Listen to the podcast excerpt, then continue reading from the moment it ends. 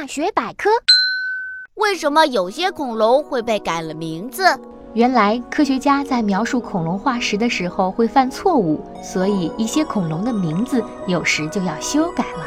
比如，曾经有一个科学家发现了一种巨型犀角类恐龙的骨头，就把它起名为巨龙。当他注册这个名字时，已经有人起过这个名字了，但是他还是把它叫做巨龙。